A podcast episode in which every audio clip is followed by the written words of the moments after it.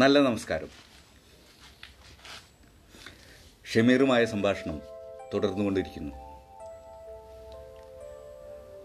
പറയാൻ പോകുന്നത് എന്താണെന്ന് പോലും എനിക്കറിയില്ല. എന്തൊക്കെയോ ഷമീറിന് പറയാനുണ്ട്. കേൾക്കാം. എന്റെ മുമ്പിൽ ഷമീർ ഇരിപ്പുണ്ട്.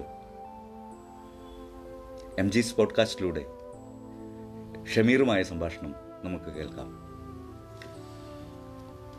ഹലോ നമസ്കാരം എല്ലാവർക്കും. പോഡ്കാ എം ജീസ് പോഡ്കാസ്റ്റിലെ എല്ലാവർക്കും നമസ്കാരം. കോളേജ് ജീവിതം pre degree pre degree second year T C T ആരെയും ഓൾറെഡി നമ്മൾ പറഞ്ഞിട്ടുണ്ട്. ടി സി കിട്ടി ഹൗസ് ഓഫ് നോളജിൽ പോകുന്നുണ്ട് അവിടെ കറങ്ങാൻ പോകുന്നുണ്ട് കോളേജിൽ പോകുന്നുണ്ട്. ഇവിടെ നമ്മുടെ നാട്ടിൽ തകർപ്പൻ കമ്പനി പുതിയ പുതിയ സുഹൃത്തുക്കൾ. ഒരു കാര്യം നമ്മൾ പറയാൻ വിട്ടുപോയിട്ടുണ്ടായിരുന്നു. കോളേജിൽ നീ ഏത് ഗ്രൂപ്പ് എടുത്തു? അങ്ങനത്തെ കാര്യങ്ങൾ നീ സോ അത് പറയണമെങ്കിൽ ഞാൻ തേർഡ് ഗ്രൂപ്പാണ് എടുത്തിട്ടുണ്ടായിരുന്നത്. തേർഡ് ഗ്രൂപ്പിൽ അതിൽ ഏറ്റവും രസം എന്ന് വെച്ചാൽ ഹിസ്റ്ററി എക്കണോമിക്സ് ഇതൊക്കെയാണ് എടുത്തിട്ടുണ്ടായിരുന്നത്. ഞാൻ ഹിസ്റ്ററി ക്ലാസ്സുകൾ കമ്പൽസറി അറ്റൻഡ് ചെയ്യായിരുന്നു ഇംഗ്ലീഷ് ക്ലാസ്സുകൾ കുറേയൊക്കെ. ഹിസ്റ്ററി ക്ലാസ്സിൽ ഒന്ന് പഠിപ്പിക്കാൻ വന്നിരുന്ന ഒരു Chathan Chathan sir Lakshmanan sir Lakshman sir പിന്നെ വേറൊരു സാറുണ്ട് പ്രസാദ് എന്തൊരു പേരുള്ള ഒരു സാറുണ്ട്. അപ്പൊ ഹിസ്റ്ററി ക്ലാസ്സിൽ ഞാൻ ഇൻട്രസ്റ്റഡ് എന്ന് മാത്രമല്ല ഞാൻ ചോദ്യങ്ങൾ ഒരുപാട് ചോദിക്കാറുണ്ട്.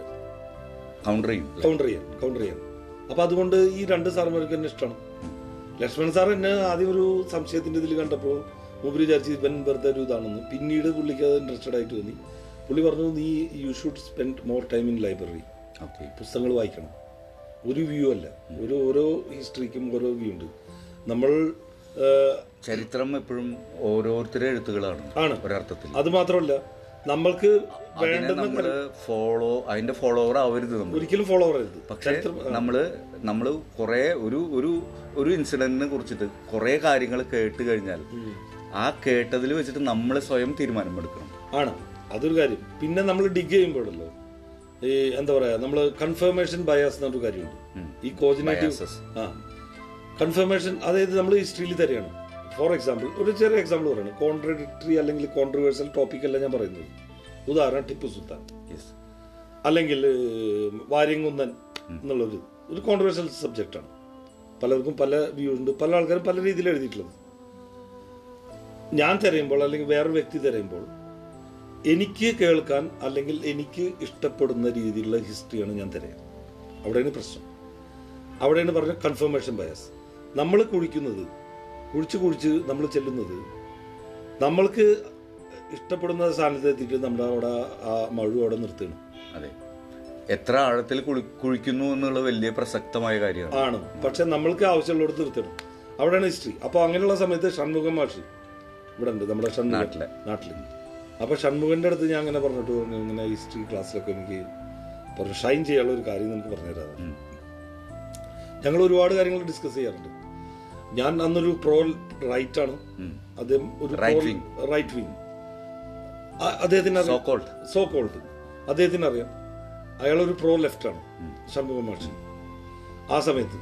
അപ്പോൾ നമ്മൾ ഡിസ്കസ് ചെയ്യുമ്പോൾ ഹെൽത്തി ഡിസ്കഷൻസ് ആണ്. ആർഗ്യുമെന്റ്സ് അല്ല. Discussion argument is different Shanmugham മാഷ് ഇന്ന് മഹാരാജാസ് കോളേജിലെ പ്രൊഫസറാണ്.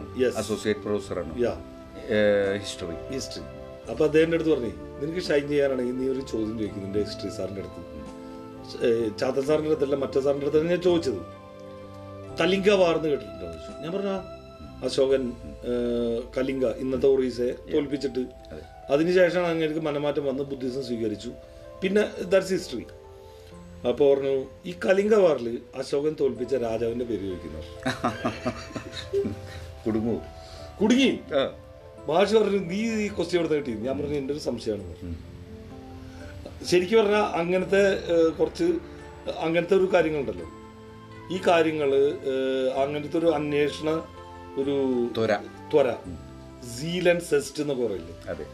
ഈ spirit ഉണ്ടാക്കുന്നതിൽ one of the person Shanmukha മാഷാണ് എന്റെ ജീവിതത്തിൽ ലൈക്ക് പ്രഹ്ലാദനാശ്ശേരി ഏഹ്, അങ്ങനെ പല ആൾക്കാരുണ്ട്. സോമേട്ടൻ. സോമേട്ടൻ ഷാജിക്ക. ഷാജിക്ക. ഇവരൊക്കെ. ഈ സോമേട്ടൻ പല സമയങ്ങളിൽ കുറേ കാര്യങ്ങൾ ഡിസ്കസ് ചെയ്യുമ്പോൾ മൂപ്പര് ഇതുപോലത്തെ എന്തെങ്കിലും ഒരു കാര്യങ്ങൾ പറയും. അതിന്റെ ഉത്തരം കൂടി ഒന്ന് പറയാൻ പറ്റുമോ? അതിന്റെ ഉത്തരം എനിക്ക് ഓർമ്മയില്ല. ഇതൊരു- ഓക്കെ. അപ്പോ മാഷ് കുറെ തെരഞ്ഞു. കുറെ ലൈബ്രറിയിൽ കുറെ ബുക്കൊക്കെ പറഞ്ഞു നിന്നോട് ലൈബ്രറിയിൽ പോയി ഇരിക്കാൻ പറഞ്ഞ ആൾ തിരിച്ച് ലൈബ്രറിയിൽ പോയി നീ പണി കൊടുത്തു പണി കൊടുത്തു. അപ്പോ ചന്ദ്ര മാഷ് എനിക്ക് ആൻസർ പറഞ്ഞു. ഞാൻ ആൻസർ പറഞ്ഞു. അങ്ങനെ ഹിസ്റ്ററി ക്ലാസ് ഒക്കെ അറ്റൻഡ് ചെയ്തിരുന്നു. അപ്പൊ ഈ plus വണ്ടെ I mean pre degree first ഇയറിന്റെ exam കൊടുത്തപ്പോ ഈ ടി സി തരുമ്പോൾ പ്രിൻസിപ്പൾ പറഞ്ഞൊരു കാര്യമാണ്. ഇവൻ മണ്ടനൊന്നുമല്ല ഇവൻ മനഃപൂർവം തെമ്മാടിയാണെന്ന് പറഞ്ഞു.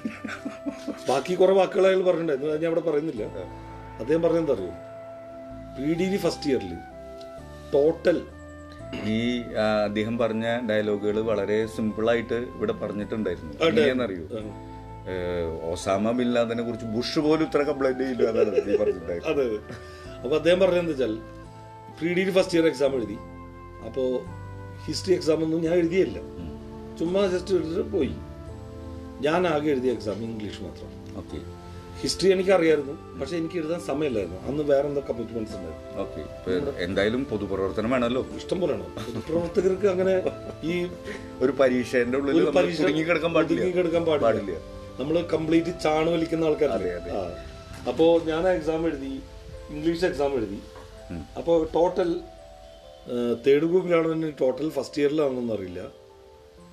ഞാൻ ഇംഗ്ലീഷ് എക്സാമിൽ അറ്റൻഡ് ചെയ്തെന്ന് വെച്ചാൽ പ്രോസ് എനിക്കറിയില്ല കാരണം പ്രോസും പോയിട്ടും പഠിക്കണം. ഓക്കെ ഷോർട്ട് മറ്റേ outline story essay writing പിന്നെ ഗ്രാമർ പാർട്ട് വെക്കാബുലറി പാർട്ട് മാത്രം അറ്റൻഡ് ചെയ്തിട്ട് I got forty marks and ആ ഒരു ടോട്ടൽ തേർഡ് ഗ്രൂപ്പിൽ അതുകൊണ്ട് ഫസ്റ്റ് ഇയർ ആണോന്നറിയില്ല തേർഡ് ഗ്രൂപ്പിൽ ഇംഗ്ലീഷിൽ പാസ് ചെയ്തത് ഞാൻ മാത്രമേ ഉള്ളൂ. അന്ന് ഇംഗ്ലീഷിൽ ആണ് എല്ലാവരും തോൽക്കാറ്. അന്നത്തെ പ്രീ സിസ്റ്റത്തിൽ അപ്പോഴാണ് ആ ടീച്ചർ പറഞ്ഞത്. അങ്ങനെയൊക്കെ ഒരു സിറ്റുവേഷൻ ആണ്. കോളേജിൽ നിന്ന് പിന്നെ പുറത്താക്കി ഇങ്ങനെ തകർത്ത് എഴുതിയിട്ട് ജീവിതമൊക്കെ നോക്കുമ്പോഴാണ് നാട്ടിലൊരു വലിയൊരു സംഭവം ഉണ്ടായി. നമ്മുടെ നാട്ടിൽ സംഭവിച്ചോളം വലിയൊരു അച്ചീവ്മെന്റ് സുകുമാരേട്ടൻ എന്ന് പറഞ്ഞൊരു ആളുണ്ട് നമ്മുടെ നാട്ടിൽ അദ്ദേഹം ഒരു സ്പോർട്സ്മാൻ ആയിരുന്നു. ആണ്. മരിച്ചു. പൊന്നരാശ്ശേരി സുകുമാരേട്ടനെ കുറിച്ചിട്ടാണ് പറയുണ്ടാവുക പൊന്നരാശേരിയാണോ അങ്ങനെ ഓക്കെ അപ്പോൾ അദ്ദേഹം അങ്ങേക്ക് നാലോ അഞ്ചോ പെൺകുട്ടികളാണ്. അപ്പൊ രാവിലെ നേരത്തെ നമുക്ക് അതിരാവിലെ ആൾ നമ്മുടെ ഈ റോട്ടിൽ ഈ കുട്ടികൾക്ക് ട്രെയിനിങ് കൊടുക്കുന്നതാണ്. സ്പോർട്സ്മാൻ ഡ്രെഡ്ലി സ്പോർട്സ്മാൻ ഇവർക്ക് ഓട്ടം കാര്യങ്ങൾ പിന്നെ ജാവലിൻ ത്രോ ഇതൊക്കെ ഇങ്ങനെ പ്രാക്ടീസ് കൊടുക്കും. അങ്ങനെ ഇദ്ദേഹം ജക്കാർത്തയിൽ പോയി. ഫോർ ഫോർ എന്തെങ്കിലും പറയാ veterans meet okay veterans international meet Jakarta is in Indonesia Indonesia. ഇന്ത്യയെ പ്രതിനിധീകരിച്ചിട്ട് ജക്കാർത്തയിൽ പോയിട്ട് event javelin javelin he got gold oh great നമ്മുടെ കോഴിക്കുളങ്ങര തറയിൽ നമ്മൾ കാണുന്ന സുമാരായിട്ട് മുണ്ടൊക്കെ എടുത്തിട്ട് കിടക്കുന്നതാണ് രാവിലെ ഇയാളുടെ സ്പോർട്സ് ആക്ടിവിറ്റീസ് ഒക്കെ. അപ്പൊ രാവിലെ എണീക്കുന്നവർക്ക് ഞങ്ങളന്ന് കരാട്ട ക്ലാസ്സിൽ പോകുമ്പോഴും അല്ലെങ്കിൽ എം ആർ സ്കൂളിൽ ഓടാനും ചാടാനൊക്കെ പോകുമ്പോൾ നമുക്ക് ഇങ്ങനെ കാണാറുണ്ട്. ഇങ്ങനെ ഈ കുട്ടികൾക്ക് ഈ പെൺകുട്ടികൾക്ക് ട്രെയിനിങ് കൊടുത്തിട്ട് അവർ ഒരുപാട് സമ്മാനങ്ങൾ നേടിയിട്ടുണ്ട് അൺഫോർച്ചുനേറ്റ്ലി ഇത് എഗെയിൻ ഈ പറഞ്ഞ പോലെ അന്ന് ഈ സ്പോർട്സിന് എത്രത്തോളം അവരൊരു രീതിയിൽ എത്തിപ്പെടാൻ പറ്റിയില്ല എന്നുള്ളത് അവരിപ്പോൾ എവിടെ എത്തിയില്ല എന്നല്ല കേട്ടോ ഞാൻ പറഞ്ഞത്. എഗെയിൻ പറയുന്നത് വെച്ചാൽ അവരുടെ മേഖലയിലേക്ക് അവർക്ക് എത്തിപ്പെടാൻ പറ്റിയില്ല. മെയിൻ കാര്യം എന്ന് വെച്ചാൽ ഇന്ന് കുറേ കൂടി ഓപ്പണാണ് അന്ന് പെൺകുട്ടികൾ എന്ന് പറഞ്ഞു കഴിഞ്ഞാൽ ഈ സ്പോർട്സിൽ തന്നെ പോകുന്നത് തന്നെ വളരെ ചുരുക്കമാണ്. അവർക്ക് അവരുടേതായ റെസ്ട്രിക്ഷൻസ് ഉണ്ട് കൺസ്ട്രെൻസ് ഉണ്ട് റെസ്ട്രെയിൻസ് ഉണ്ട്. ഈ കൺസ്ട്രക്ഷൻ ആൻഡ് റെസ്ട്രെയിൻസ് വെച്ചിട്ട് ഇദ്ദേഹം ഈ കുട്ടികളെ ഒരുപാട് ഡെവലപ്പ് ചെയ്യാൻ ശ്രമിച്ചു. ശ്രമിച്ചു and they achieved some some sort of medals കാര്യങ്ങളൊക്കെ സ്കൂൾ ലെവലിലും ഉപജില്ല ജില്ലാ ലെവലിലൊക്കെ അവർക്ക് കിട്ടിയിട്ടുണ്ട്. പക്ഷേ അദ്ദേഹം എന്നൊരു സ്പോർട്സ്മാൻ ആയിരുന്നു. അങ്ങനെ അതിനുശേഷം ഈ ജക്കാർത്ത എന്ന് പല നമ്മുടെ നാട്ടിലുള്ള ആൾക്കാർക്ക് അറിഞ്ഞത് അന്നാണ്. ജക്കാർത്ത എന്നുള്ള സ്ഥലമുണ്ട്.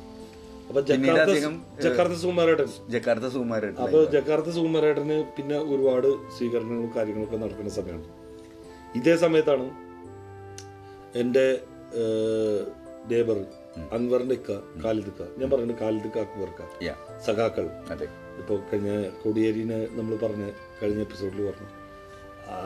അപ്പോൾ അതുകൂടി അവർ ഈ കാലിദക്കാക്ക് പോലീസിൽ സെലക്ഷൻ കിട്ടി.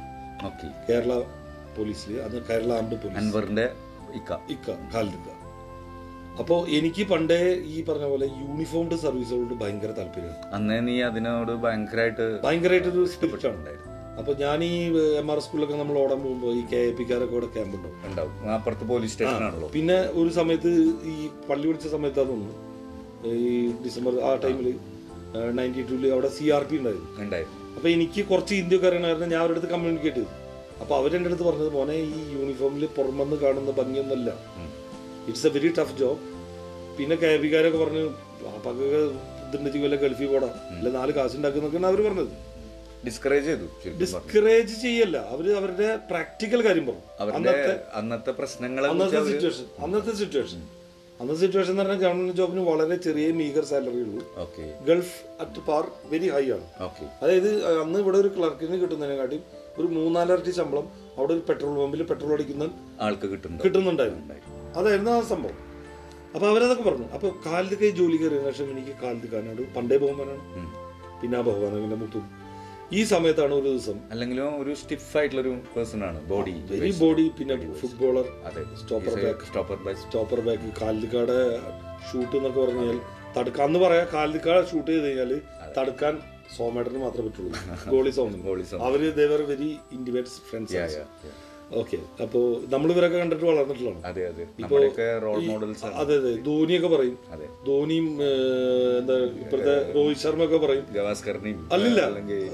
സച്ചിനെ കണ്ടിട്ടുണ്ട്. സഞ്ജിനെ കണ്ടിട്ടുണ്ട് കോഹ്ലിയൊക്കെ പറയും. ഓക്കെ സച്ചിനൊക്കെ പറയും ഗവാസ്കറിനെയും ശ്രീകാന്തിനെയും അസറുദ്ദീനൊക്കെ കണ്ടിട്ട് വളർന്നിട്ടുള്ളതാണ്. വെൻ സർക്കാരിനെ ഇവരൊക്കെ കണ്ടിട്ടുള്ളത്.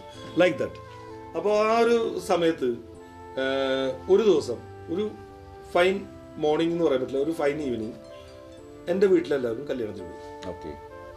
ഞാൻ പോയില്ല മനപ്പൂർവം അപ്പൊ അനൂപ് എന്റെ ഇന്റിമേറ്റ് ഫ്രണ്ട് അനൂപ് ഞാനും കൂടിയിട്ട് വീട്ടിൽ കൂടി. ഞങ്ങൾ ഭക്ഷണം മേടിച്ചു കൊടുത്തു നിങ്ങൾ ആഘോഷിച്ചു. ആഘോഷിച്ച് ഞങ്ങൾ ഭക്ഷണം കഴിച്ചിട്ട് കിടന്നുറങ്ങി. വാടക വീട്ടിൽ കിടന്നുറങ്ങിയിട്ട് ചായ കുടിക്കാൻ പറഞ്ഞു ഞാൻ പറഞ്ഞു എനിക്ക് ചായ ഉണ്ടാക്കാറില്ല. ഇപ്പോഴും അറിയില്ല. അനൂപിന് അവരെ അച്ഛനും അമ്മയും ഗവൺമെന്റ് ഉദ്യോഗസ്ഥരായിരുന്നു. അനുവിനറിയാം. അനൂപിനറിയാം മിനിമം കാര്യങ്ങൾ. മിനിമം കാര്യങ്ങൾ. അപ്പൊ ചായ കാപ്പി ഒന്നും ഉണ്ടാക്കി. ആമാശയത്തിന്റെ വിളി അതെ. കൃത്യമായിട്ട് അറിയാം. അപ്പൊ അനൂപ് അത് ഉണ്ടാക്കിയിട്ട് പേപ്പർ വായിക്കണം. വൈകുന്നേരം ഉണ്ട്?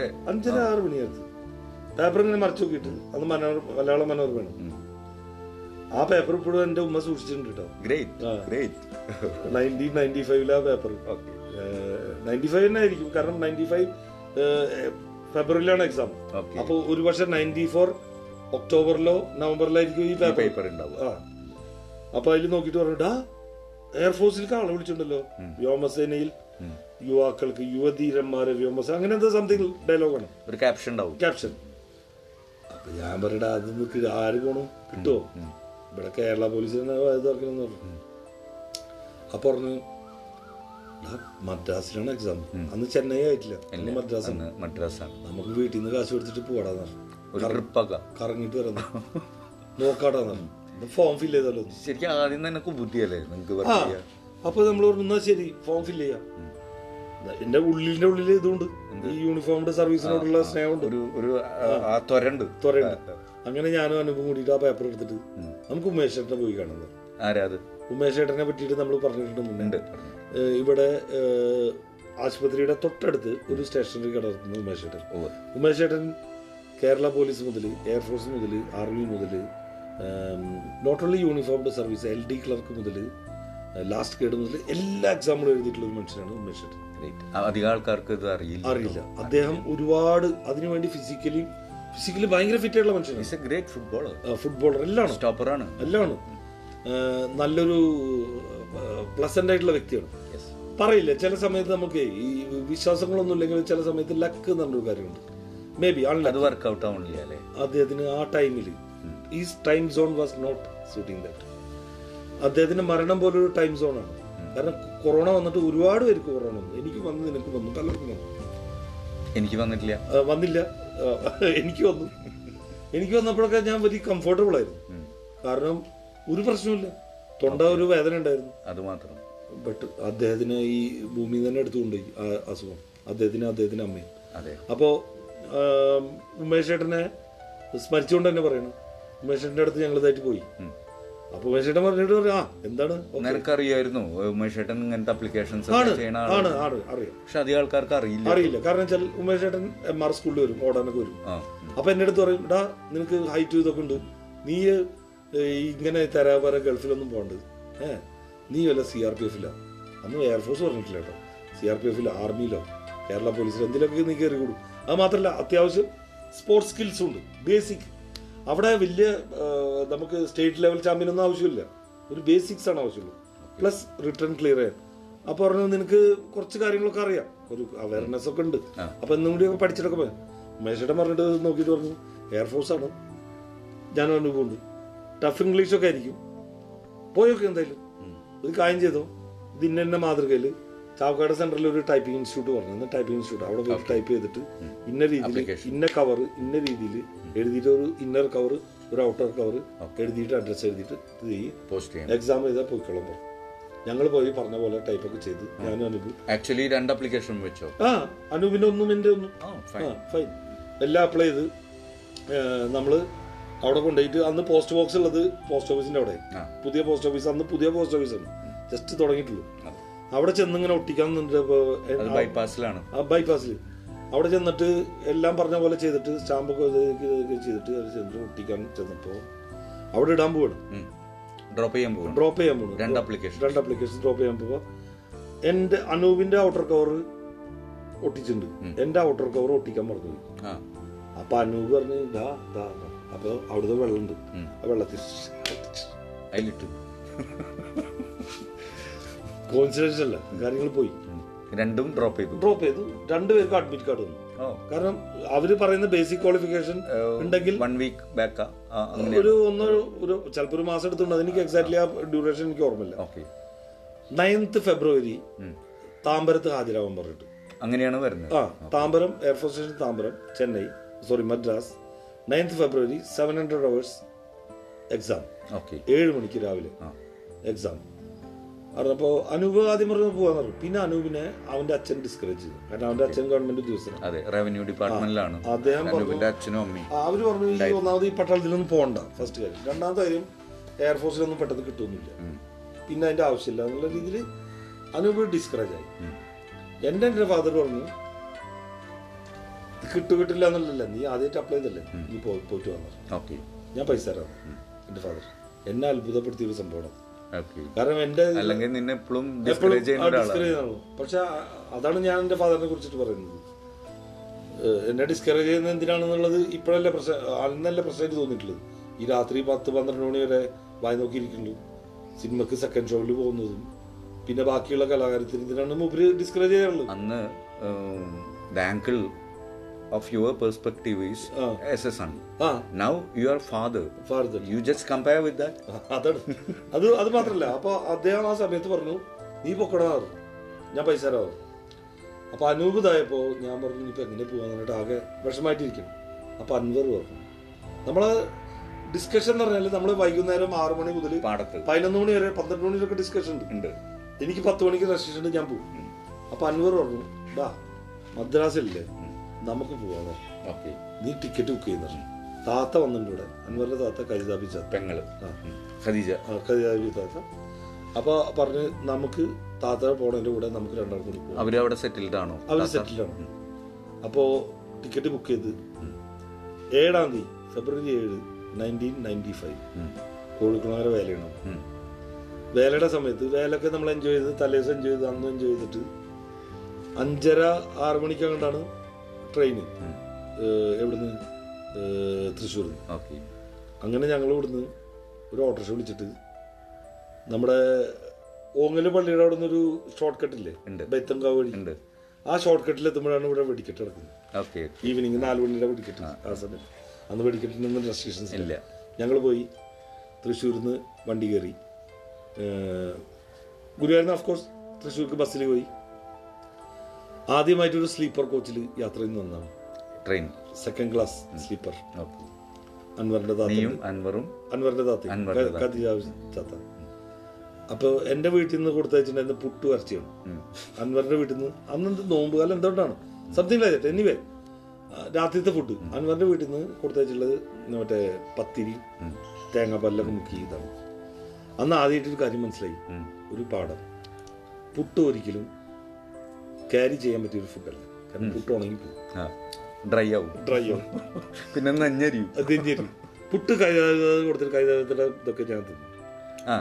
എക്സ്ചേഞ്ച് ചെയ്തു. എക്സ്ചേഞ്ച് ചെയ്തു. പറഞ്ഞു ഈ പുട്ട് ക്യാരി ചെയ്യാൻ പറ്റുന്നില്ല. കാരണം ഒരു ഒരുപാട് യാത്ര ചെയ്തിട്ടുള്ള അങ്ങനെ മദ്രാസിൽ രാവിലെ നമ്മൾ ഇറങ്ങിയപ്പോൾ അൻവറിന്റെ അളിയെ ഞങ്ങൾ റിസീവ് ചെയ്യാൻ പറ്റും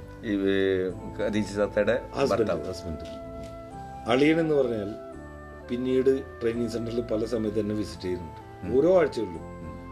ഓരോ ആഴ്ചകളിലും അതായത് മൂന്ന് മാസം നമുക്ക് പുറത്തിറങ്ങാൻ പറ്റില്ല. അന്ന് അറിയില്ലായിരുന്നു. അയാളുടെ ഉള്ളിലുള്ള ആ സ്നേഹത്തിന്റെ ആ ഡെപ്ത് നിനക്ക് അറിയില്ലായിരുന്നില്ല അല്ല. ഫസ്റ്റ് കണ്ടപ്പോൾ. ഫസ്റ്റ് കണ്ടപ്പോൾ അപ്പോൾ പറഞ്ഞു വെച്ചാൽ അതിനുശേഷം ഓരോ ആഴ്ചകളിലും ട്രെയിനിങ് സെന്ററിൽ തന്നെ വന്ന് കാണുമ്പോൾ ഞാൻ എന്റെ ഫ്രണ്ടിന്റെ അളിയെന്ന് ആദ്യം പറഞ്ഞിട്ടുണ്ടായിരുന്നു. പിന്നെ മാറ്റി. എന്റെ അളിയെന്നാ പറയുന്നത് അങ്ങനെയായി. എന്റെ പെങ്ങളെ കല്യാണം വെച്ച എന്റെ താത്തനെ കല്യാണം വെച്ച എന്റെ അളി അവർ നിയർ ബൈ തന്നെയായിരുന്നു? അല്ല കുറച്ച് ദൂരമുണ്ട്. ഒരുപാട് ട്രെയിൻ കയറിയിട്ട് ഫൈൻ അദ്ദേഹം താമസിച്ചിരുന്നത് ബി എം സി പട്ടാളം ഉള്ള ഒരു ഏരിയ ഉണ്ട്. അവിടെയാണ് താമസിച്ചിരുന്നത്. അദ്ദേഹത്തിന് ഒരു tea ഷോപ്പായിരുന്നു but he was a very pleasant person നമ്മൾ അവിടെ ചെന്ന് റിസീവ് ചെയ്തത് മുതൽ തമാശയാണ് പുള്ളി തമാശക്കാരനാണ്. അൻവറിനും ഞാനൊക്കെ ചിരിച്ച് അതായത് നമ്മളൊക്കെ ഞാൻ ആദ്യം ഒരു പുതിയൊരു പേഴ്സണെ പരിചയപ്പെട്ടാണ് ആളിയൻ അത് താത്തയുടെ ഭർത്താവ്. അപ്പൊ നമ്മളൊരു ഗ്യാപ്പ് അതെ. ആ ഒരു ഇതൊന്നും ആവശ്യമില്ല. അദ്ദേഹം കൊണ്ടുപോയി നമ്മളെ കൊണ്ടുപോയി. വീട്ടിൽ താമസിപ്പിച്ചിട്ട് പറഞ്ഞു ഞാൻ പറഞ്ഞു അല്ല നമുക്ക് വേറെ എവിടെയെങ്കിലും റൂം എടുക്കാം. അപ്പോൾ ആൾ പറഞ്ഞു നാളെ എക്സാം ഇന്ന് നമുക്ക് പോയിട്ട് റൂം എടുക്കാം. അതിനുശേഷം ഇങ്ങോട്ട് വന്നോളൂ. ഇവിടെ അസൗകര്യം ഉണ്ടെങ്കിൽ പറഞ്ഞാൽ മതി എനിക്കൊരു പറഞ്ഞു. പറഞ്ഞു, എനിക്കൊരു അസൗകര്യമില്ല നിങ്ങൾക്ക് അതില്ല എന്ന് പറഞ്ഞു.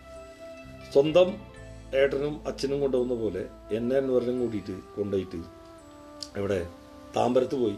ആദ്യം ഞങ്ങൾ എയർഫോഴ്സ് സ്റ്റേഷന്റെ ഗേറ്റിൽ പോകും ഫസ്റ്റ് ഞാൻ എയർഫോഴ്സിനെ കാണുമ്പോൾ ലൈറ്റ് പറഞ്ഞാൽ കംപ്ലീറ്റ് ലൈറ്റുകൾ മിന്നിച്ചിലൊരു അറ്റ്മോസ്ഫിയർ അകത്ത് വലിയ റോഡുകൾ അതാണ് നമുക്ക് പുറത്തുനിന്ന് കാണുന്നത്. വലിയൊരു എയർക്രാഫ്റ്റിന്റെ ഫോട്ടോ വെച്ചിട്ടുണ്ട്. പിന്നെ അവിടെ ഉള്ള ആൾക്കാർ യൂണിഫോമിൽ നിൽക്കുന്ന ആൾക്കാർ ലൈൻ ലൈനൊക്കെ ഇട്ടുള്ള റോഡുകൾ ക്ലീൻ ആയിട്ടുള്ള ഒരു അറ്റ്മോസ്ഫിയർ അന്ന് മദ്രാസ് ഇത്ര ക്ലീൻ ഒന്നുമില്ല. ഈവൻ പീപ്പിൾ വെർ ഡൂയിങ് പുറത്ത് ഷിറ്റിംഗ് ആൻഡ് ഓൾ അങ്ങനത്തെ ഒരു അവസ്ഥയിൽ ആ ഒരു അത് മാറിക്കുന്ന ഒരു അവസ്ഥയിൽ നമ്മൾ എയർഫോഴ്സ് സ്റ്റേഷൻ ക്യാമ്പിൽ മുന്നിൽ ചെന്ന് കണ്ടപ്പോഴേ എനിക്ക് മനസ്സിലാക്കിയത്. അതിന്റെ മുന്നേ കുറച്ച് ദിവസങ്ങൾക്ക് മുന്നേ ആയിരുന്നു സൈന്യം എന്നുള്ള സിനിമ വന്നത്. മമ്മൂട്ടിയുടെ. Mammootty Mammootty as a group group captain Eshwar. ആ സിനിമ കണ്ടതും ഈ ഫോം ഫില്ല് ചെയ്ത സമയത്താണ് ഈ സിനിമ കാണുന്നത്. ഞാൻ- മോട്ടിവേറ്റഡ് ഞാൻ പൈലറ്റ് ഒന്നും ആവുന്നില്ല അത് വേറെ വിഷയം. ഞാനൊരു ഗ്രൗണ്ട് സ്റ്റാഫ് നോർമൽ ഒരു സോളിജർ എയർ വാരിയർ എയർമാനായിട്ടാണ് പോകുന്നത്. ഈ സമയത്ത് നമ്മൾ അവിടെ നിന്ന് അവിടുന്ന് ശേഷം ഞങ്ങൾ താമ്പരത്ത് റൂം കിട്ടിയില്ല. പല്ലാവരം എന്നുള്ള അടുത്തൊരു സ്ഥലമുണ്ട്. അവിടെ റൂം എടുത്ത് നിന്നിട്ട് അളിയും പോയി.